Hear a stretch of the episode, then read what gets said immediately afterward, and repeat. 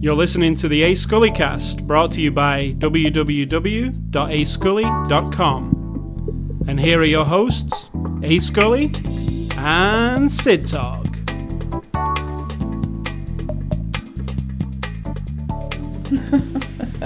I, I was trying to be silent and then Sid Talk. We do a Wait. silence at the beginning of our show. Not for like, ma- don't make it sound like a ritual. You you you But record Sid Talk 10, can't stay silent for 10, 10 seconds. of silence so that after it's done, you can say, "This is the ambient noise. Please eliminate all the ambient noise." It's not for like, let's have a moment of silence. and I didn't know you were doing it, and I just started talking We were having a moment of silence.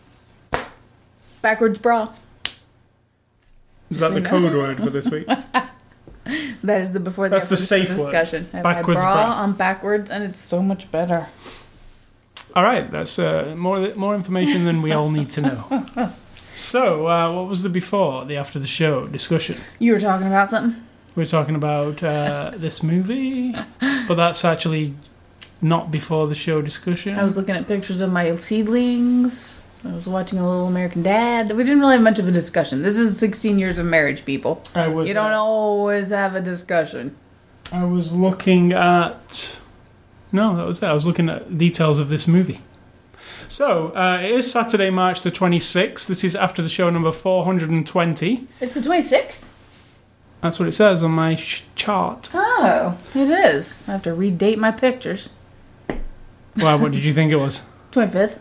Oh. Yeah. Okay, so it is. The movie we're looking at this week is The Hunger Games Mockingjay Part 2. It's a 2015 movie released on Blu ray this Tuesday, so you can pick it up now. Uh, last Tuesday, so you can pick it up now. PG 13 rated, and it's from our friends at Lionsgate. And Sid Talk will give you the synopsis of uh, The Hunger Games Mockingjay Part 2. No, I think all Mockingjay movies, Hunger Games movies, are your territory. You read the books, you give the synopsis. It's the fourth part of the Hunger Games, the fourth movie in the Hunger Games series. I don't really want to uh, say what it's about here, but What would you expect me the to do? what the overall thing is about is it's a um, an uprising It's story. the let's third say. act of the story. Yeah. And Yes. If anyone knows how people tell stories, she wrote three books. Is that correct? Yes. The first one is the opening act, the beginning. The middle is the middle. We and know the third this. book is the third act. This movie, even though it's the fourth movie, The end of the is the Games. end. So Yes. how, if there's gonna be spoilers, just tell them because obviously. There will be spoilers during this podcast, so um, but I, if you haven't watched it, being the good movie wife, I saw this movie months ago because I saw it with my mother and my nephew in a tiny little theater in a tiny little town. We went to just a normal viewing of it. It had a huge Christmas tree right in the theater, and you could see behind the the screen they had other stuff because they do little community plays. It cost us three dollars a piece and twenty five cents for a bag of popcorn. It was amazing, and if I could have that in this town, and that was it was out in theaters at that time. So that's when I saw it. I didn't spoil it for you, even though you read the book. So Yeah, I- there was nothing spoiled story. anyway, yeah. yeah, but I didn't even mention anything about it at all. So um, But now I can. you don't really want to go into this movie not having seen the others because it would be it would make no sense. I don't think, especially the way it opens and everything. It's quite clear. It's it's a No, I know, disagree. It's for people who are into the franchise. I don't. I don't disagree with that, but I disagree that if you watched it, you wouldn't know what's going on. I think they do a fair job. You instantly know he's supposed to love her, but he doesn't. Peeta in the beginning. I mean, they cleared that up with one line of dialogue, and then she books out. You know, so I think I think they can stand alone. It's not the same experience. I also don't think think, this movie should have been split into two movies because um, it, I think it's better, especially now that you can do this, is watch it as watch the Mockingjay part as one big movie because Five hours with the movie, well, it's just four hours. They're two hours each. So right? But I think it's good the way it is. I wouldn't want to cut anything out or trim it down because I think that is what made no, don't like cut this anything out. Watch it as a four-hour-long movie because You can't. I in think- theater. What? They wouldn't do that in a theater. no, I didn't say anything. I said now you can watch it on Blu-ray. You you've got both of them. You can Oh, we could them. have watched them, yeah, together. I'm saying you can watch them back to back now, and I, I would suggest if you're a fan of this Hmm. series, and you are not a fan of this series and not seen them yet, to watch that as a big movie because it Shouldn't they just watch all of it? from the first movie? When you get to when they get to Mockingjay, just ignore the fact there's part one and part two. It's it's a it's just one giant movie, which is what it was supposed to be. They cut it in half to make so they could make another movie, but um, because it it picks up exactly where the last one left left off. It, um, if you watched it back to back, it would just it's a continuation. I like it that way. Um, I've always felt about the Hunger Games, and I'm a big fan. I like the books. I like the movies. The first movie, it kind of ruined it. That shaky cam thing for me. I'm glad they got over that and didn't continue with that. But the second movie, I think, is the best one of the bunch. Um, With the clock. yeah, with the the second Hunger Games, the big one in the jungley type Yeah. environment. I really like that one because it doesn't use the shaky cam and it's much gianter. It feels big, like really big. Um, I disagree. what that it feels big? That I like it better. I like the first one best. Yeah, the first one that shaky cam puts me off. In fact, when you put them all four together and watch them now, that one just has a different style to it that's annoying, and, and I don't even remember that. it's all shaky cam handheld. All of it, even when they're just doing scenes of people talking, it's I don't remember that It at all. wobbles all so the it must not have affected me. It did affect you because we mentioned it in the podcast, and you said it was the thing it. that you hated about it. You didn't like that about it How can I remember? Because long time ago, five years ago. Oh my god. oh my god, it's so long ago. But um, the problem, I like this movie. Don't get me wrong. The ending to this movie, but I Skip into that already.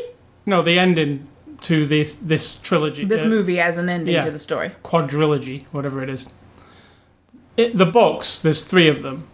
And I thought when I read the books that the third book was the weakest of all the books. Even though it comes to a logical conclusion and it's kind of satisfying, I don't think it's as interesting towards the end. I, I think it kind of it it's- gets predictable and Poli- poli- politics and maneuvering, and when you ultimately come to the conclusion with any story, any story that you hear that is about an oppressed people it's and kind an of obvious what's going to and an overlord, you're always going to be hyped up to bring down the overlord, but nobody thinks forward to how boring it's going to be once you get all your shit fixed. Because, like, that just is how life is. Once you get comfortable and everybody's safe and everybody's fine and there's food for everybody and you can make money if you want and you're poor or whatever, it's all, then you're all mixed together that doesn't make for a dynamic story. So get, getting past the the initial like looking at the differences between the oppressors and the oppressed, and that's really dynamic, and you start rooting for the underdogs, and then you get in the mix of it, and then you're like, oh yeah, some other asshole's gonna have to come along and run everything because it's not to be easy and these people are still to be of the mind of the old oppressors and these people are still want to rip everything down and that's kind of blah. You have to like whitewash it all again. And that's so- why when I read the books, I loved the first two books because I was very fascinated with the um, concept of the Hunger Games. Yeah, you told me about it. As soon as you read that first one, you're like, oh my god. Yeah, like the Hunger Games was interesting. Like I love the the Because you'd seen Battle Royale. Yeah. The original. yeah. And so like, I love oh. them having to go into an arena and fight. I love that. As these books progress, the, there's, there is no Hunger Games anymore, right? So the the third one, they try and say uh, they try and put this kind of oh look, it really is the Hunger Games, but Bigger scale. but it's really Like the whole of every all our existence is a Hunger Games. Right. And that's just the way it is and you just didn't know it. We were just making a little Hunger Games over here, but ultimately it's all a big Hunger Game. But I remember picking up the third book and starting reading into it, you know, like a couple of chapters in, and I was like, okay, okay, there's going to be this, you know, the most amazing Hunger Games in, in it. Like, in, in a minute, when, when I get past a few more pages, they're going to announce that it's going to be the ultimate Hunger Games, and um, Snow Snow is going to be a contestant, and it's going to be this everybody for the in this arena. I thought, oh, that is the conclusion to this, and it isn't that. That could have been more interesting. That's what I. You're right. That's what I wanted because I was like, it's called the Hunger Games. That's what I like, the Hunger Games. But this movie, well, this book, the third book, doesn't contain a Hunger Games. It contains action, but not a Hunger Games. yeah, but the overriding idea is Yeah. it is a Hunger Games. yeah, Game. which I which I'm not We're that fond of that idea. throwing people into the arena. It's just not that arena. Yeah. yeah. So that was where it fizzled out a little bit for me and became a little less interesting. I, I would actually um, compare it on uh, as well to the Star Wars prequels, which are full of politicking Yeah. with action, but there's a lot of politicking which kind of drags them down a little bit.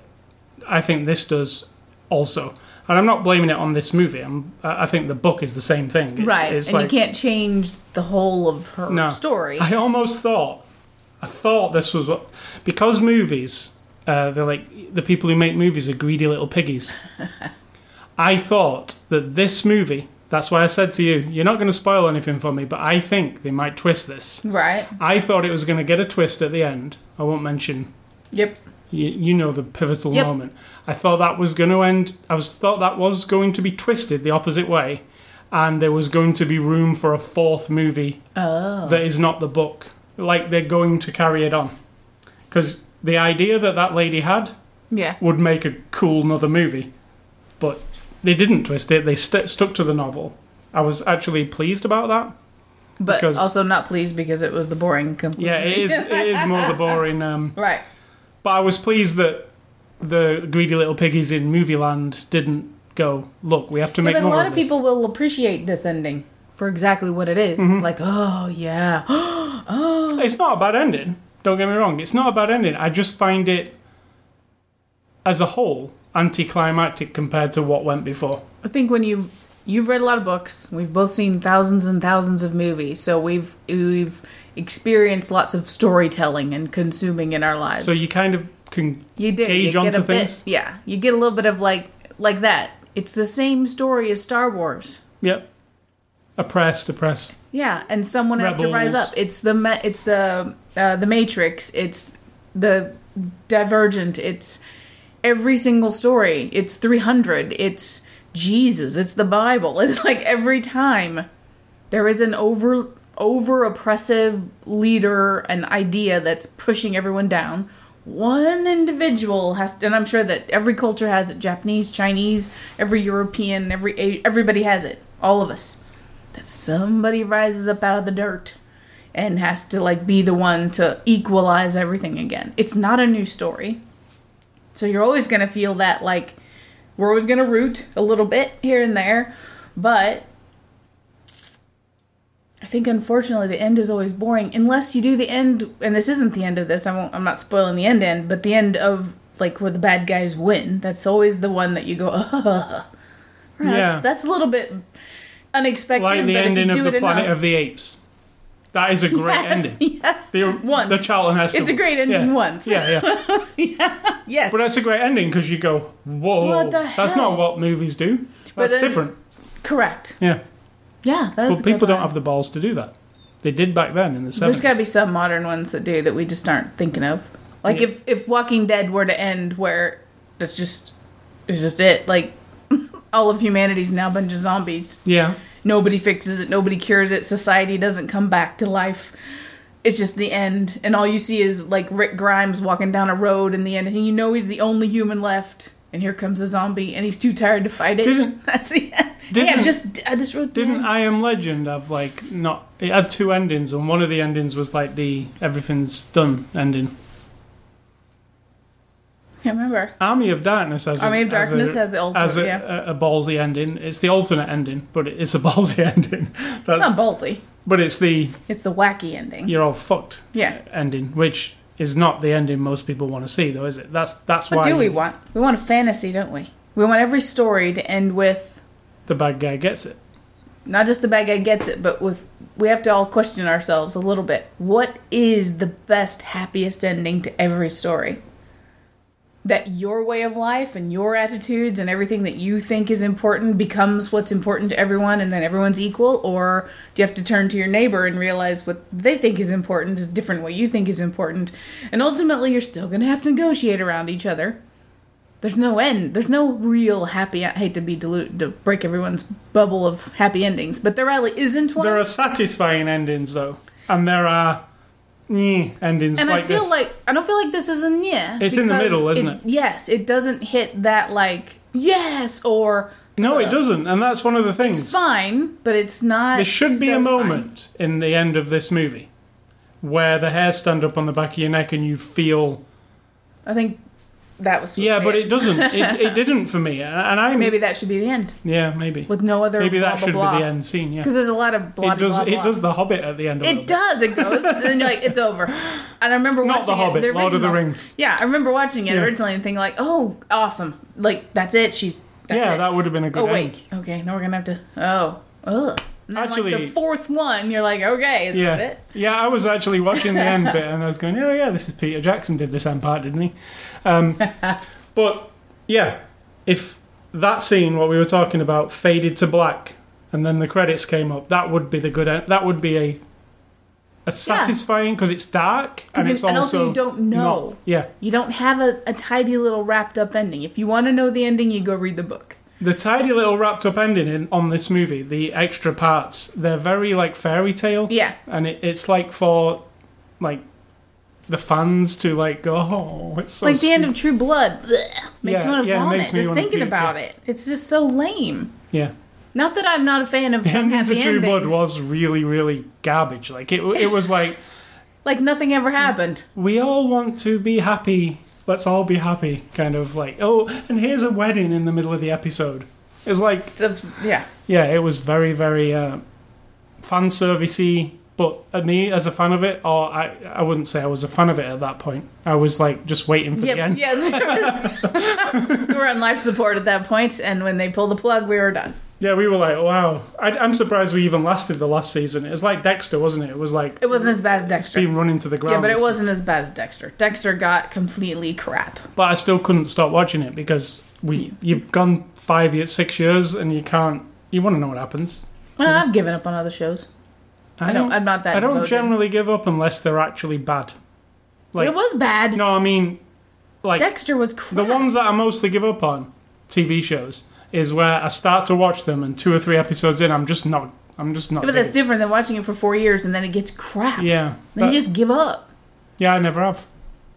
I guess that's good in marriage because that means you're not going to give up on me no matter how crappy I get. But But I'll give up. I would expect you to. If I up- turned in to Dexter the last season in quality as a wife, I expect you to go out that door and never come back. I would be disappointed if you did anything less. I have this like Dexter. This is really off topic, but I have the, I have an like my own, Finally, I'm not the guilty one. the end scene of Dexter where he turns into a lumberjack and, he, and he looks up from his coffee cup. God. There's a whole new another show, isn't there, where he's this serial killing lumberjack killing Or he's a superhero lumberjack. Who knows? The- I, I I believe that might be interesting. Like, we could explore Is that. it the true story of Johnny Appleseed? I don't know what that is. I'm just saying. not not Johnny Appleseed. Sorry, the other one with the Babe the Blue Ox. That guy. Who? You don't know Babe the Blue Ox? is? No, Paul Bunyan. no. You I mean, I've heard Paul of that, but I don't know what it is. Don't know what it is either. Okay. I've heard It's that. lumberjacky. I'll give Yeah, you that. He's a lumberjack. Oh God, now I have to look it up. Keep I, talking. I always remember there was an episode of The Incredible Hulk where he became a lumberjack, and he was very good at it because he got angry and then chopped down tons of trees while he was the Hulk. Do you remember that one? no. Well, he, he he came to the lumberjacking place. They said he can get a job there because he wanders from week to week. He got a job there. The boss was telling him he was doing really shitty because he wasn't very good at chopping the trees down. While the boss wasn't looking, he hulked up, chopped tons and tons of trees down, and got promoted and a raise. Yeah, but when he's the Hulk, he doesn't know what he's doing, does he? He, he punched all the trees down. That is a breaking of the rules. It was a really bad episode too. Poor.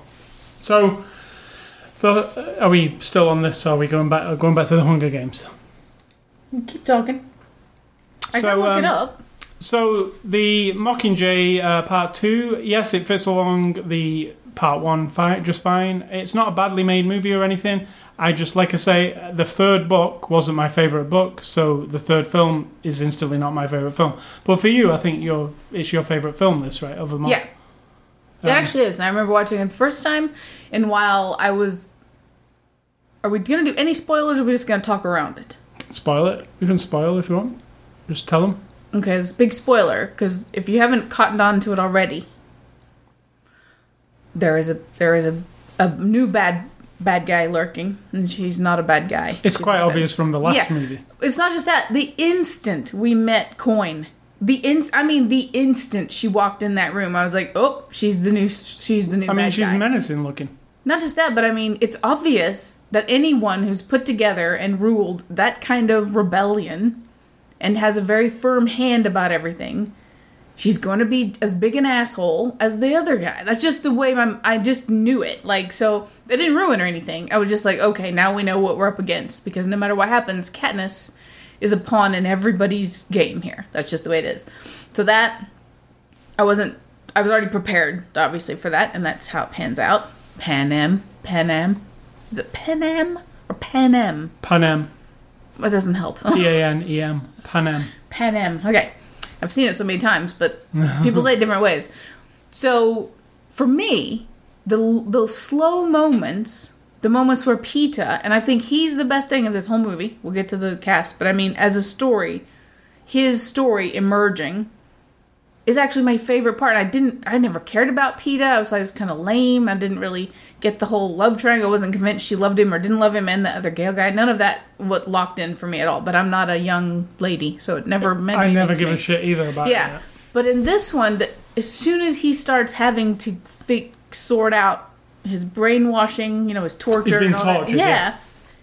I thought those moments were some of my favorite, and they brought me down to the point of thinking about people in a horror in that like you take that make it not fiction it's a you know let's say they're really people struggling in this thing at Panem. he's the one that kept me focused on that Right. I don't know why, but I thought he did a really good job. And in those quiet moments, or like when they met um, the tigress lady, Yeah. who I jumped to the conclusion that Snow had forced her to be augmented or whatever. Like she didn't do the cat thing her, uh, herself. He No. had he. I don't. I don't know that. Is that in the book? Yeah. I just assumed that he forced her to be like plastic surgeryed up to make her look like the cat, you know? That kind of focused me in on how horrible he was because until then you I just wasn't getting it. I wasn't getting how terrible it is. Yes, you're starving all the people on the outskirts and all the districts have to mine for all your ore and grow all your food and for you all to live lavishly. And that sucks and that's terrible. But the the menacingness of the Hunger Games even didn't really hit me until this movie. And all the bits and pieces that have that fall apart. It didn't hit you in the while the games were happening. Oh, really? That, ki- that children have been. I mean, that's terrible when I was like, this sucks. But when I'm watching the Hunger Games themselves, like them doing it, I'm in that moment. I'm not thinking of the big picture of how, um, for 75 years, this country, every leader has gone along with this, right? And then until this last movie of thinking of the individuals who are suffering, I just it never. I guess I just took it all took it all in and then focused in more on this, you know. And there was a lot of quiet moments, yeah. reflective moments, and that made all the difference. If it had been like cut, cut, cut, cut, cut, blow up, blow up, blow up, blow up, run, run, run, storm the castle, blow shit up, the end, I wouldn't have had time. Even those like thirty seconds or two minute scenes where they're actually just There is a lot I less action Yeah, in this I movie really than I thought. felt would be. like that made because you had to compare it to all the other movies. It's all one big story, Mm-hmm. right? This is when you're slowing down, and then when the action does hit, like the mutts and the oil and all the pods that they're having to conflict with, and then you know ultimately the big thing.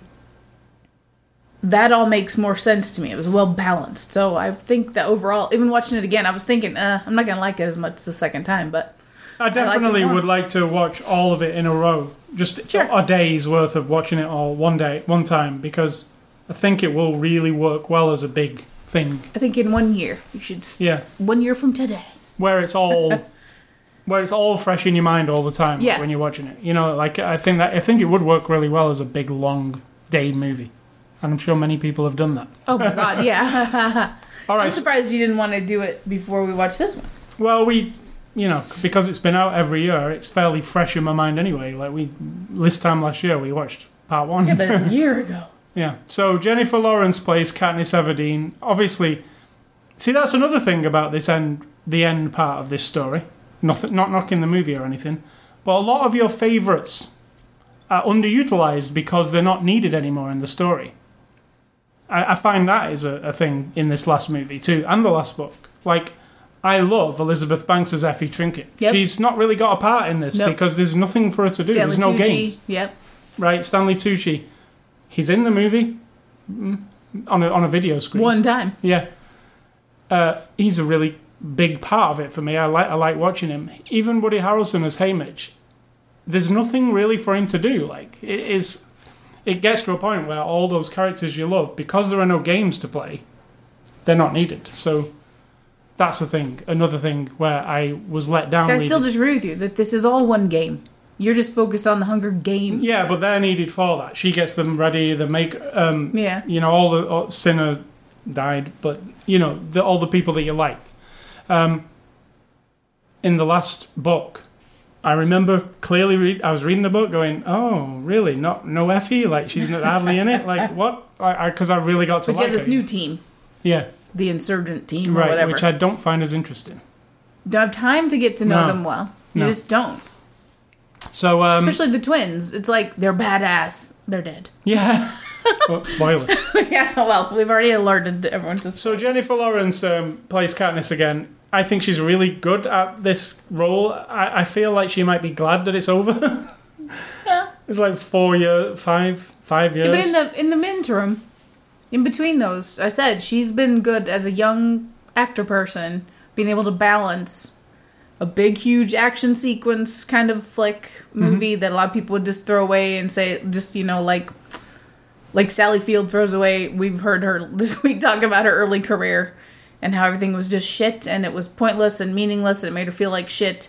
You could easily get that feeling from doing them. I'm not saying that the Hunger Games books and the story is shit. I'm just saying it is not the other stuff that she's done. And she's been able to balance out the really good but the Hunger Games has made her. Right. It put her in the spotlight star, so yeah. that she could get American Hustle mm-hmm. and Joy and there was another one too. I forget. Silver Linings Playbook, I didn't see that one.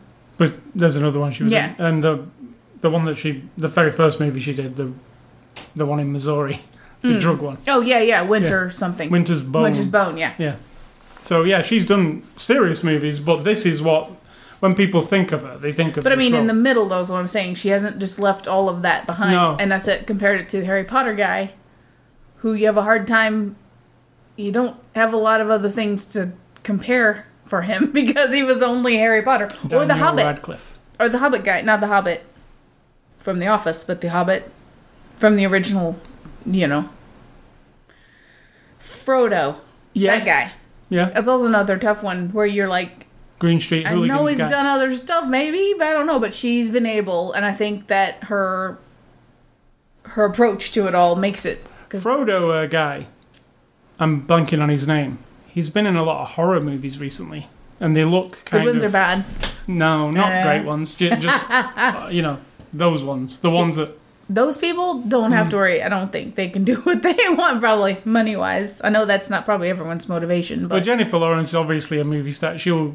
Uh, I can't see her going away anytime soon. She takes but you have to think in this movie, there's just a lot of walking and yeah, looking, and looking and being sad and being being annoyed. angry. But she does commit.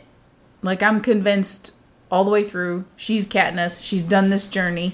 Yeah. So Uh, Josh Josh Hutcherson plays Peeta Mellark again. I think he was the Better. really good. I, I actually think if I'm you go back around. and watch the, he's not actually that good in the original I disagree. I think that they just he was more of a puppet, kind of a character. You know, like it was a bit know. more, in the book, is he bigger, yeah, different. I think would I would say more solid? not quite as Because the love triangle, I've never identified with at mm. all. I don't see it. I don't get it. No. I understand how, how the ending goes, but I mean, none of it makes sense to me. By Katniss and him. like the chemistry is, doesn't ever seem Doesn't have to be chemistry, though, does it? It's like forged out of on the screen. I mean, it doesn't ever seem. Then again, the that's guy. Actually a nice thing. If you think hmm. about it, it's an unexpected way to approach a love story. But then again, other people are going to think, "Oh, The love it's story- so romantic." Yeah, but to me, They're I- like Kate and Leo, but it's Peeta and Yeah, but Kate and Leo, I even I feel I felt it for them. Like I felt, you know, the you do. You feel that, don't you, when you watch that movie? You're like, yeah, they're really in love with each other. I understand when it gets After what, one day? when it gets to the raft scenario. Yeah, but they've The- only how bad it they've is. literally known each other for 24 I hours. know, but you've gone through this. So you've been brainwashed. Paint me like your French girls, Jack. You, you, they did that. Yeah, but Peeta and, Kat- Peeta and Katniss have gone through so much more. Yeah, but you don't. I, I don't feel that. That's the thing. It's, I just don't feel it. So uh, Liam Hemsworth plays the other bit of the uh, love triangle. Couldn't care less. I'm very sorry to He does a fine job. Don't get me wrong. He's Yeah. fine. He holds that part exactly what it is. He's just a guy and but again, he does a lot of looking at Katniss and a lot of like dipping his head down and you know emoting what that guy would be emoting. He's actually really into her and sees all the qualities he would want like, you know, I want you to be my mate. Yep. My not my hey mate, how's it going, but my mate for life and yet there's something he'll never be, you know. Also, I have to ask, I don't understand what she was talking about. I still didn't in the end. When she says to him, Is that you? Was that you? Something, something. I'm like, What are you talking about? We know that he's been part of the rebellion since far oh, before Oh, yeah, we yeah, met him, I- I- right? I- but then he yeah. comes in and she's like, Was that you? And he just kind of doesn't say anything. I'm like, Do you mean did he plan it? Because he's not planning shit. He's just, he's Coin's little puppet, Yeah, when right? about, about the things that fall down. yeah. yeah, yeah. I didn't quite understand. Like, did I would understand it more if she just said, "Did you know?" Like, why would we do that? Like, why would we do that? You know? But he didn't act that way. No. But I mean, that's what I, was thinking. I was like, why are you asking him that? Why would he? Why would you, the rebels, do that? Oh, I'd already thought that. I'd already come to that conclusion that it was the rebels, because it would make Snow look really, really bad. Yeah, but The first time I saw it, I knew it wasn't Snow. like I was like, "Ugh, she's bad. She's very bad." And I don't mean Katniss. so um, Woody Harrelson is back as Haymitch Abernathy. Uh, he's not really in it very much. He's always charming and funny, but and he has a terrible wig always in this movie. Is it a wig? Uh, It looks wiggish He's to got me. he's got hippie hair. He I does in thought he real had life. very hardly any hair now. in long, well, maybe now. Yeah, you're right. You're Um, right. so I think it's a wig. It just looks like a wig. And he keeps going, There's a few wigs going on in this movie. flicking it out of his. But Philip Seymour Hoffman, I just had to mention him. He's barely in it, to be honest. Um, As we know, he did die during the filming of these movies, and it's quite Not, clear. not because of these movies. He, No. he died separately, it's unfortunately. clear near the end that he they'd died. run He out of passed footage, of a drug overdose. and they'd run out of footage of him. But he was there was there was a few scenes where I was like, oh wow, he's supposed to be here because And he they the couldn't book. pull a Fast and the Furious because that doesn't fit in the no, they just left him out of the scene and kind of. There's a letter from A him, and they dialogue, mention him, and yeah. But um, yeah, I, I could I I could spot it, but there again, I was kind of looking. So, Julianne Moore plays President Alma Coin. I love Julianne Moore. She's awesome. She's having a lot of fun with this role. You can tell. She just, she knows she's bad. Yeah, and Elizabeth Banks as Effie Trinket. Again, barely in it. Awesome. In she's awesome in the Hunger Games. Go back and watch when she really is a big part of it. The second movie. I don't quite understand why the storyteller person wouldn't change Effie and Haymitch in some way. Obviously, um, she has come around to the idea that the capital is, yeah, but you know. she doesn't say. but she doesn't real. She kind of puts herself in danger's way, I guess, by supporting Katniss. But she kind of gets swept into the rebellion accidentally. She's a little bit naive as She's well. isn't she? never. Yeah, I don't know. But as a character, there's lots of room for her to have taken a stand like Cinna a little bit more, Hmm. to where we know she's thrown herself into danger, and that would have given her a little more of a edge. And then if she comes back out in her costume, then you know she still that's still part of her. But as it is, nothing has poked through that. It's Yeah. just that she now understands that the big picture is that this is really shitty and And the final scene of her in this in this movie be- is unsatisfying. I Yeah. always thought it was in the book too. I was like, oh, so that's it. We just she's that's it. We just bye goodbye. even if she'd been sitting by Katniss in the woods She at the ain't end, coming. Like combing her hair. yeah, like she had oh dressing her. Katniss Like has a- her little like a family. and. She's, No, I don't think that would have worked. and Haymitch is over there. All his little family. And Peeta's doing the gardening because he was doing the gardening at the end. Well, no, he he's already there in the end. Yeah, but all I'm saying is she could, she could have a cr- she she could be living in this house. She already does. She has Peeta already. Yeah, and they could all be a house crew. Look after it. That's funny. Yeah. And so- also the lady who becomes the ultimate, you know, president. coin. There's no the, the lady. Oh, the other lady, yeah. There's yeah, just she- nothing. there's no build up to her. There's no mention of her in any other movie, hmm. any part of the whole entire story. That there's a woman who's a fighter and a soldier. in the book. she's She's explained quite a lot more. right. That, so they didn't bother. that you give even one line of dialogue or one image of this like ultimate soldier lady who's like really The only the thing it when she does a speech to the troops, the only thing like you can you can see she's very together. Yeah, but you'd have no lead up to that. No. And so I can't just instantly invest in somebody because that doesn't make sense to me. Like I needed a little bit more of her. Even So- though I I buy it. I buy that there's somebody who's been in Yeah. the trenches the entire time and now people trust her and she's a good balanced individual, but I don't know that. I just have to take their word for it. So this is directed by Francis Lawrence, who directed the first um, Hunger Games. Uh, I'm glad he changed his style, and this is more. This is not that shaky cam style, but it hasn't been for the last three movies, movies either. I It's like how dark. it is. It's kind of dark and kind of like I like it, yeah. natural light, but it's not natural light. It looks looks like it. Sometimes it doesn't seem as grimy as I think it should be, but it is an alternate kind of world, so it's not. That's what I was thinking too when I'm watching this. Okay, Panem is a country or a continent. I don't know. Is it an island? What the rest? What's the rest of the world doing? You know, Does the rest of the world even know what's going on? Do they give a shit? Why did this country end up the way it is? Is the whole world like this? You know, there's no, or is it it? Is that it? Is this? I feel like this is the whole world. Yeah, The whole of it. yeah. I don't know how it was explained in the book, but there is nothing else as far as I can gather. This is it. Well, it's a country, Yeah.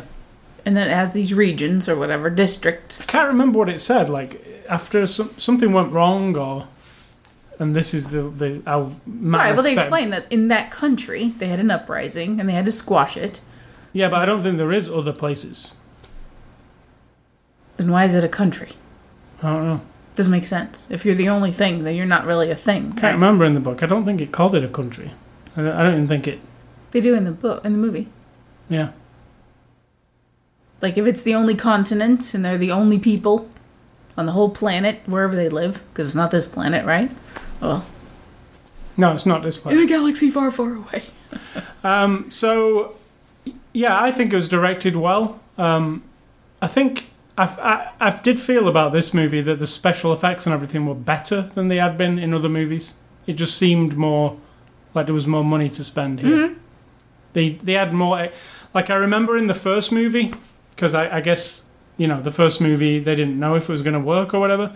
I remember you know when they on the train going into the city for the first time, and there was one shot that looked out of the window to show you the Yeah. city, and it was so brief, and I was like, hey, I, I want to see what the city looks like, and I remember, oh yeah, the budget wasn't very big, so Yep. we didn't get much of that. In this, you do. You get lots of. You even get the city at the end, and there's That's a lot better. more of that. Yeah. So I think. But remember, it's also two movies being shot at the same time Yeah. with a shared budget, and so you get a lot more. Like they said, and they sound very efficient. Hmm. So if they're going to build a thing or do a thing, they might as well do it right because we're use going to it. use it for two. Yeah.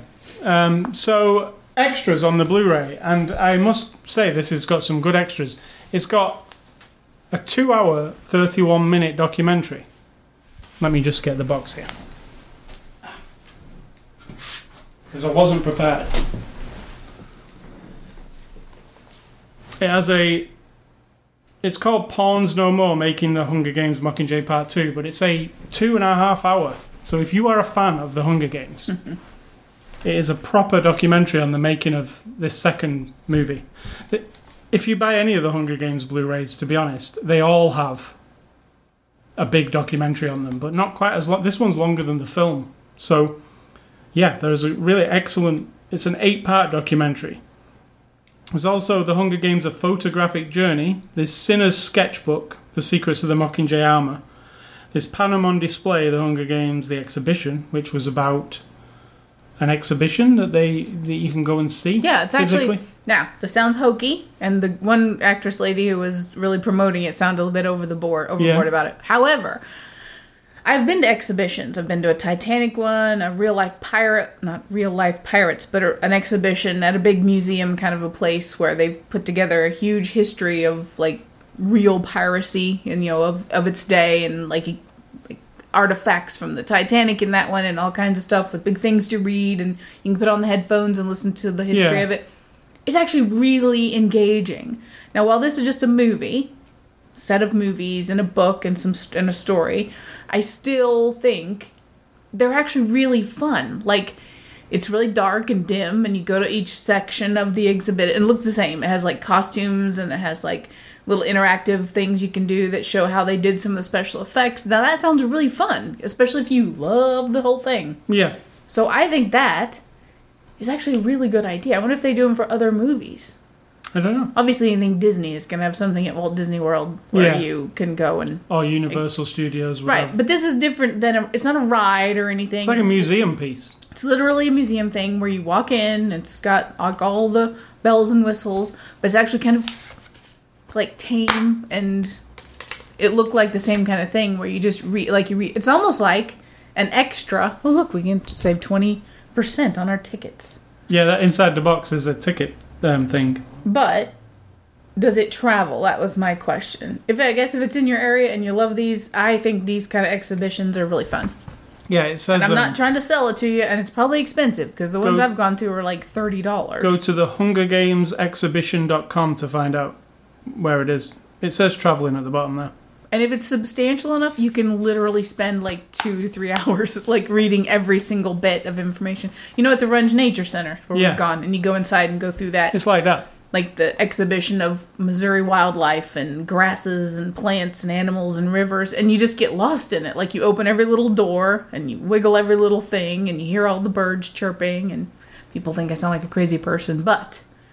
That was an interesting. The extra wasn't much of an extra. That was just a commercial. And this also has an audio commentary throughout the movie with Francis Lawrence and producer Nina Jacobson. So it is actually jam packed with stuff. It says over five hours of features. They're not. They're not kidding because it really does have over five hours of stuff. Um, she never gets to wear this outfit, does she? There's an uh, on the cover of the box. She's wearing a red leather suit. She doesn't wear that. Isn't that what she has on the end? No, it's it's she wears like a black True. black one, but th- uh, this one's just look. I mean, it's like a promotional Sure. picture, but um, yeah, she never did. I was expecting um, her to be wearing that at some point, but nope, she did not. So, um, in conclusion, what do you think? Let's conclude the uh, Hunger Games saga completely, I guess, because I think we're done with Hunger Games. I really enjoyed it, and it makes me want to watch it all again for the whole of the story. Even understanding it, even knowing it, I get it, but I'm, you know. And I, I should read more books, probably, because I would be even more interested in it. And like I said eh, earlier on, it's the same story of all of these kinds of stories. You're not missing tons by not reading the books. I don't think. no, but I mean, future. yeah, Future books that, yeah, yeah. even if it's never going to be a movie, people might. I read a series of books called, um, also went around this time when the Hunger Games came out, called Uglies. Well, one was called Uglies, one was called Pretties. And it was about a dystopian world, which I believe they're actually making also into a movie. But they, the quick synopsis of it is there's a dystopian world, people are born, and through DNA and stuff, we've figured out how to make everybody look attractive. What does that sound like? We just watched an episode of The Twilight Zone the Yeah. other night. Uh, number 12 looks like So- me is the name of it, and it is where you get to choose that you get Yeah, this, this- transformation. This is a lot grimmer than that, though. So you're all you're born and you're, you're attractive through this DNA manipulation. They're all like supermodels, but then sometimes it there's uglies, and on your 19th birthday, they, when you've grown up to be a woman or you've grown up to be this a man, they look at you and you go into like one of two holes. You either live in live in the uh, pla- live with everybody and you're this beautiful thing, or you this and you, they send you off you into can't be tri- transformed into be attractive. they send you to these trials, kind of like the Hunger Games, um, and the trials are so rigged you're probably going to die. Why? What's the end of the trial? It, it isn't. It's just to weed out this ugly population. I know, but then if you survive the trial, then what? there is no surviving the trial. That's the thing. Like the Running Man, yes, it's it's just a it's a meat grinder to kill and it. it's trans. It's transmitted so everyone can see Yes, it. yes. Okay, so it's So- Hunger Games. It is, but it's a different. It's a different type of world. But it's all the same. Yeah. We are being oppressed, and we have to break out of this these chains. And well, what you see in the beginning, because that sounds really dynamic and interesting. And you're gonna see both sides. Yeah. You're gonna be like these fuckers, like who are they? And then when you start hitting that equilibrium, it's like, okay, so now everybody can be ugly or beautiful, and everything's boring again. So um, yeah, I am. That is being made into a movie as well, I believe. So um, but as we discussed with that episode of Twilight Zone, if you're the actor slash who's been chosen to be the ugly person. And she was nowhere near Ugly. I know, They could have picked like, somebody way uglier You've than. been hired. We're gonna hire you because you see these are the beautiful people, and we need someone in contrast. Yeah, but she's not in. contrast. that was the Oh problem. my God, whoever whoever hired her, they didn't. They, there mustn't have been enough ugly people. She got transformed in the end. I Yeah. to spoil it for you, but um. So yeah, Hunger Games was an enjoyable series of movies. I think I agree. might be a little This bit. one more than the others to me. Yeah. Um. Not for me, but I did really did. Catching Fire is where it wa- it caught fire for me. God. So uh, thanks to Lionsgate for the Blu-ray, and uh, if you want to enter a contest, go to ascully.com. You can win a, win stuff. Um, next week's Blu-ray review is a very small, very independent movie, and it is Star Wars: The Force Awakens. um, we'll be looking at that next week. Uh, I, I actually I posted a picture of it on Facebook. I actually got it a little bit early, but uh, it's going to be We've obviously seen it. We didn't. We've obviously seen it. We didn't talk about it in detail, um, but we will talk about it in detail next week. So, movie recommendations. I am going with, you know, based on the Hunger Games. I'm going with the Divergent series because they get a bad uh, knock. The Divergent movies. Do they? They're, they're- yeah, they're not quite as popular. Because people think it's a clone of Hunger Yeah. Games. and they're made by the same film company. Their the books came out around the same time. The whole thing, but I think it's a good as it's as good as a, a story as the Hunger Games is. It's very similar type of deal. It's just a different setup. But I mean, it's about people. Rising up against the Tris oppressors. and Katniss. they're both doing the same thing, ultimately. But it is not as dynamic. The No. idea isn't as like it's I like the idea better of people being sorted by their personality types. I love that about Mm-hmm. Yeah, the cool, Virgin yeah. series. That when you're born and then you come to a certain age, you get this test and it determines what your personality type is. And I totally believe in personality types. We're all wired different, but there's a limited number of us types, Mm-hmm. right? And that is where you get sent to live amongst people of your own type. And it sounds terrible, but it's a really interesting idea until you realize that one of the groups has got a little up their own ass, and one leader, speaking of Kate and Leo, uh, decides, you know, what's best for everybody. And then you realize, okay, they have to come down. But I think they get. I, I think they get a bad rap. But you know, they're not. They're. If you like the Hunger Games, it's a similar type of dystopian rising up story. So I just think you should give them a chance. The third movie, Allegiant, just came out recently in the cinemas. So you the whole the whole thing is now. You know, you can see the whole story. Um, and my other one is Star Wars. And the reason I chose Star Wars is there's an extra on this Blu-ray for Mockingjay, and it's that one that's about the exhibition. And there's a girl comes out like a teen teenager or a twelve year old, Twelve year old, yeah. and she says, "This movie's really changed my life." And I can see that she means that. Like, She's like, I love it, and it's really Yeah. changed my life. And and and and her friends are like, like she really is. yeah, and I can see that it did have a, a big impression on because you think I think nowadays, you know, we're older. You something like the Hunger Games doesn't come along and completely blow you away, does it? But when I was a kid, and this is my recommendation, the Star Wars movies, they change my life. Star Wars is part of my life all the time. Like, you know, I don't drop. You know, I never. think that we underestimate the power of that A story. Like for me, obviously, Wizard of Oz was one of my early like Yeah. link to a, a fun escape. Now I've told you I'm not a great escapist. I can't be in a lousy mood and then you give me something fun and I'm instantly brainwashed into being happy again. That doesn't work for me. But as a kid, it was like because television was. I wanted to be in. I wanted to Yeah. be so close to the Brady Bunch that I could see nothing else, you know. And the Wizard of Oz was just like, that didn't necessarily change my life, but it is attached to me. And then other things like drawing. As soon as I pick up a pen, even if I'm doodling at work, I have just gotten sucked into this tunnel of happiness. Pure, unadulterated satisfaction. That's it. Now, I sometimes don't always understand people who love sport, you know, a football, baseball, hockey, soccer, football, whatever, and they're just totally into it like from like my sister. I have a sister who's just she'll have the radio on, the TV on, and her laptop with two different games going, all the stuff going on at the same time because she's just so into it. Now that for her is the same as Star Wars is for you. Yeah. Then when I come across somebody and I start asking, because I'm always interested, what's that thing about you? Is it could be anything, right? Could be woodworking, could be sports, could be running, could be exercise, could be movies, could be TV. And I come across somebody and say, "What what do you love?" Oh, I don't know.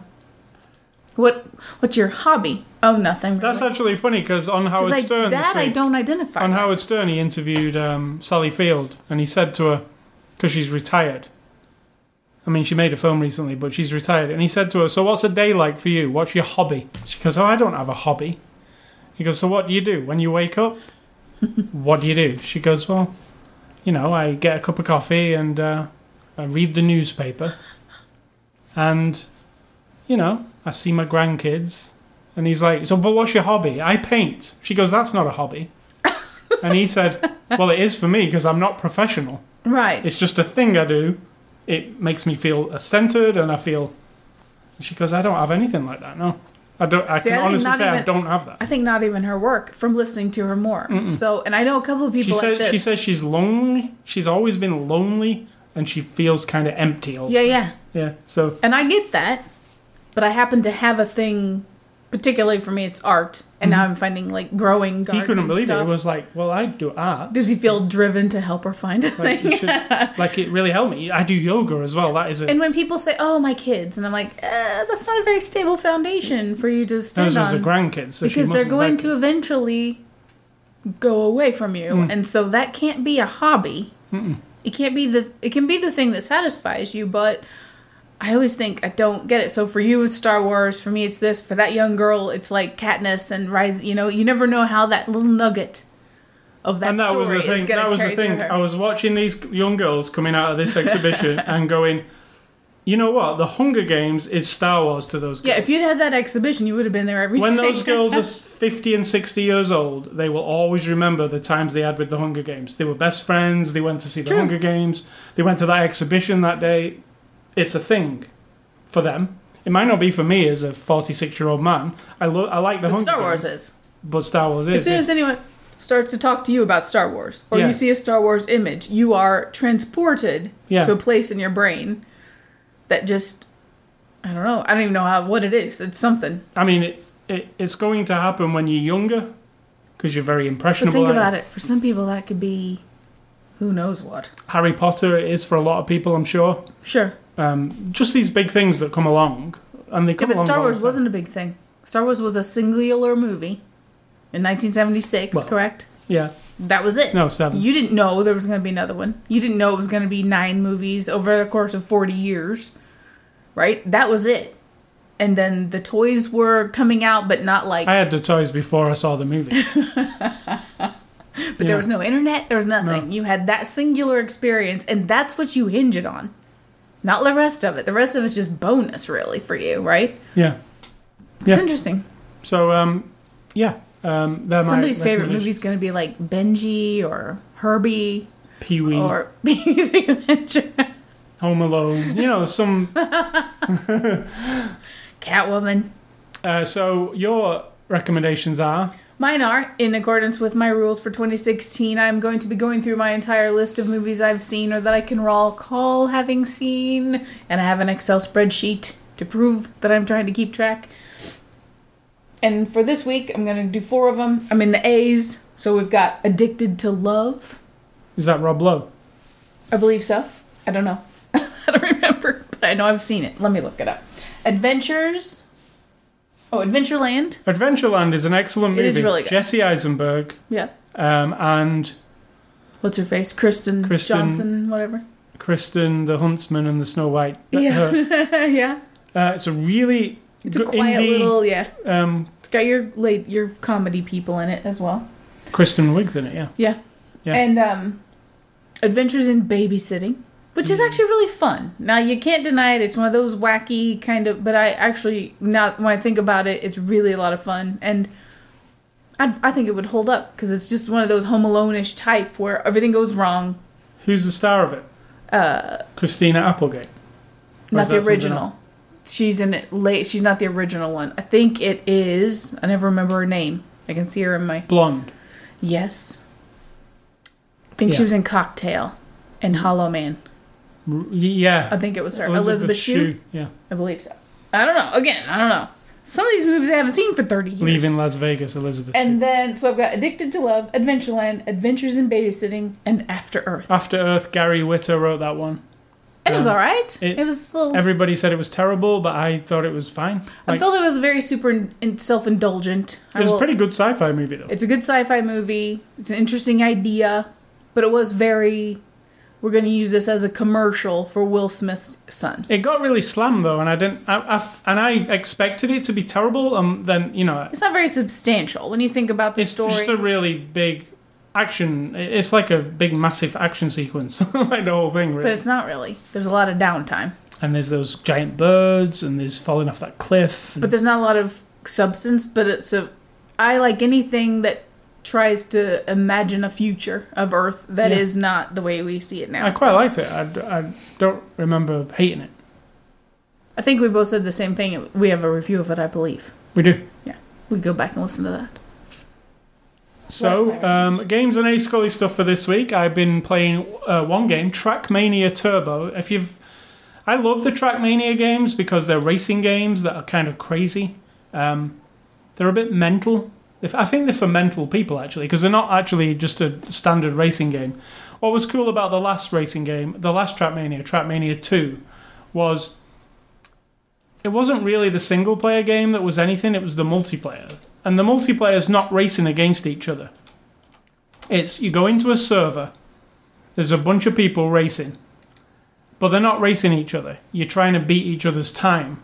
So you go around the track and it records your time and it puts it up on the screen against everybody else's time in the server. You can see all the other people riding around the track, but they're kind of like invisible, like a like a glowing so you can't bump into anybody. You're not racing against them. You're just trying to get around the track the fastest time possible. And the tracks are crazy. They're like roller coasters. There's upside down loop de loops. There's, you know, magnetic tracks where your car sticks to the track upside down. It's kind of crazy it's very realistic And what's really crazy about it, what I always loved about it, was the people who make the servers that you play on. They can they choose what music is in the server. They choose the maps. They make the maps because at Trackmania you actually slot all the tracks together like slot cars, and you make your own tracks. So you'd go into somebody's server, and it'd be, you know, Death Death Race Beyonce, and you'd be like, "What what the hell is this?" And you go in, and the whole time Beyonce will be playing, and the tracks will be all based on Beyonce records. People get really creative with it. Here's the Mad Max one, and they played in the Mad Max soundtrack. Here's a Star Wars one. They playing the Star Wars soundtrack, and everything's kind of Star Wars themed. That's what that game was about. Uh, that was Trackmania 2. It was so fun because every server you went in, you was like, "What the hell? Some guy must have spent like a year designing this." And look at it, it's amazing. Now, Trackmania Turbo, the new version, unfortunately, yes, you can play each other. Yes, you can create tracks. But because it's on the consoles, you can't use your own music. You know, that's the day and age we're kind of in now, isn't it? You can't use your own music because somebody's going to sue you. So you can't use Star Wars and all that kind of stuff because that all has to be licensed nowadays. That's what was cool about Trackmania 2. Nobody yeah give a i shit nobody give a shit. It was like Wild West. This one, it's a cool game. It's the same game. It's just been consoleized, so you can't do all the cool stuff that it used to do. But as far as a Trackmania game, it's fun to play.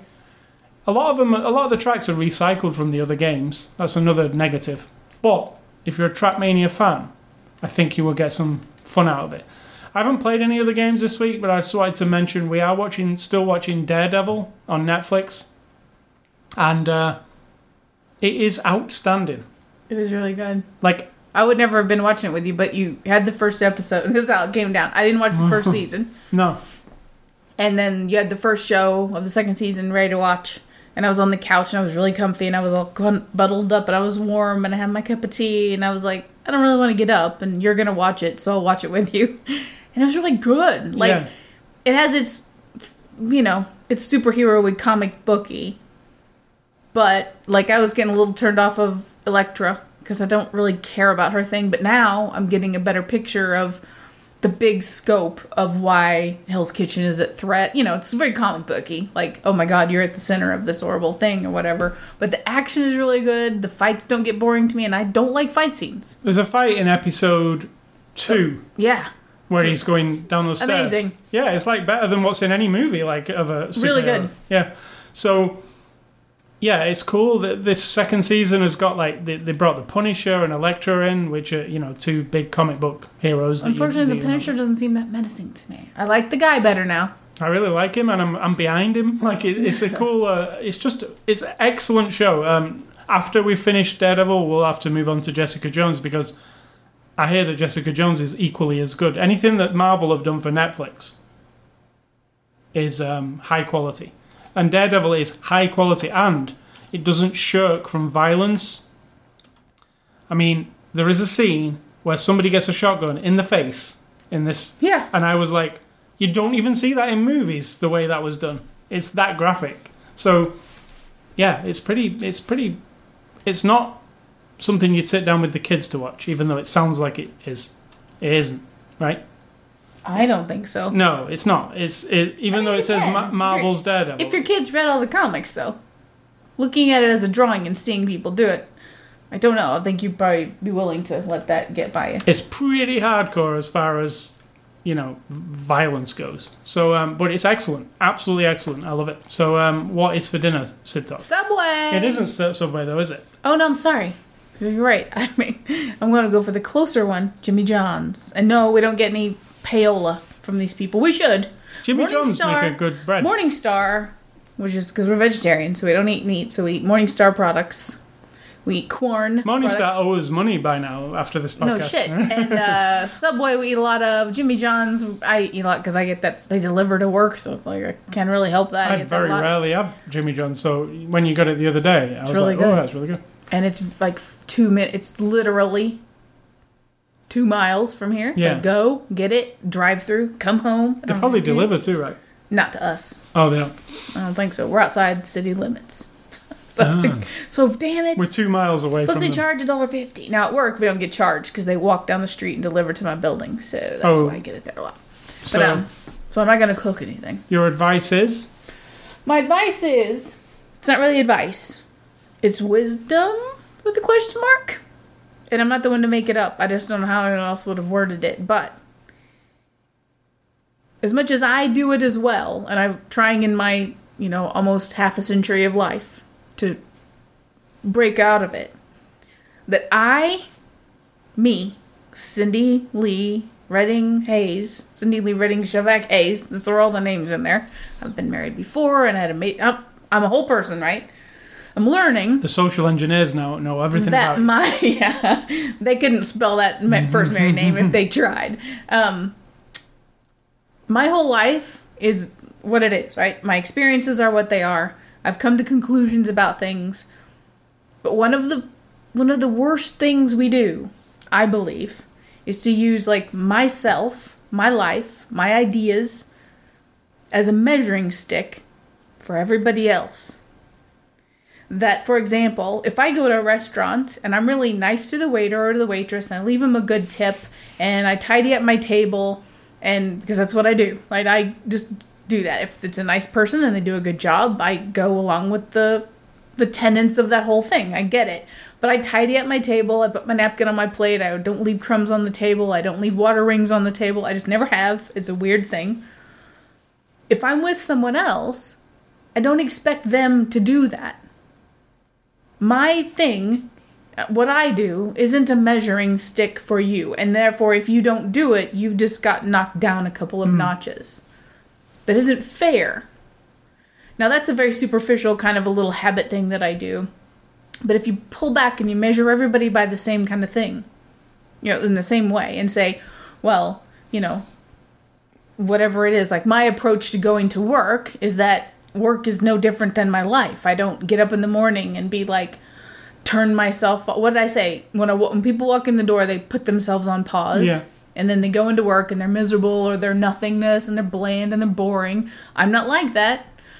I'm exactly the same at work as I am right now. I make my own way, I do my own thing, I follow my own rules, I break the rules, I get in trouble sometimes, I get my work done. I'm very good at certain things, like really good at certain things. And the other things I'm not I don't give a shit. Like I'm not a perfectionist. I just approach it like I do everything else. If I were to use that as my measuring stick for how everyone should be at work, then everyone else I would keep knocking them down a notch because my expectation of you is to be like me. Because I think that's how everyone should be. And it isn't.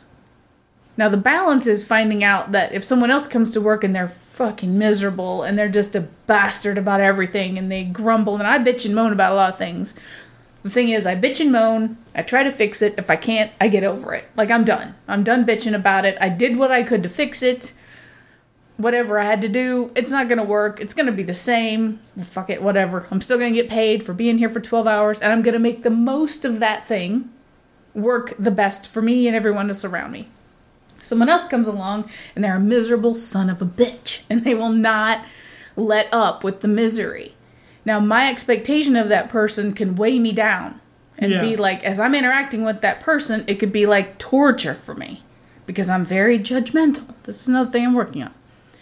But what I've learned to do is try to inject just my own self. I don't give them bullshit. I don't try to cheer them up. I just am myself, like 100% myself. And if they start bitching, I'll say, oh, well, what can we do to fix it? No, seriously, you tell me what you think we can do. I, even if it's not my department, it's not my thing, I will do what I can. If we can make it better, let's make it better.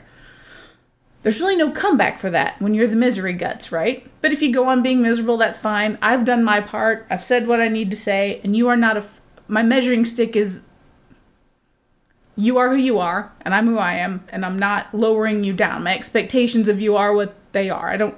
I don't know if I'm saying this right, but I, that person doesn't leave the room, and I sit there going like, "Oh my god." you know, that guy really gets me down and he's really ruining my day or any of that shit because that can't that's not up to that person. That's up to me. So my measuring stick for how everyone should be, I try to give everyone their own measuring stick. Now if somebody's just a complete asshole and they're belligerent and they're hateful and they're disrespectful, again, my own measuring sticks, right?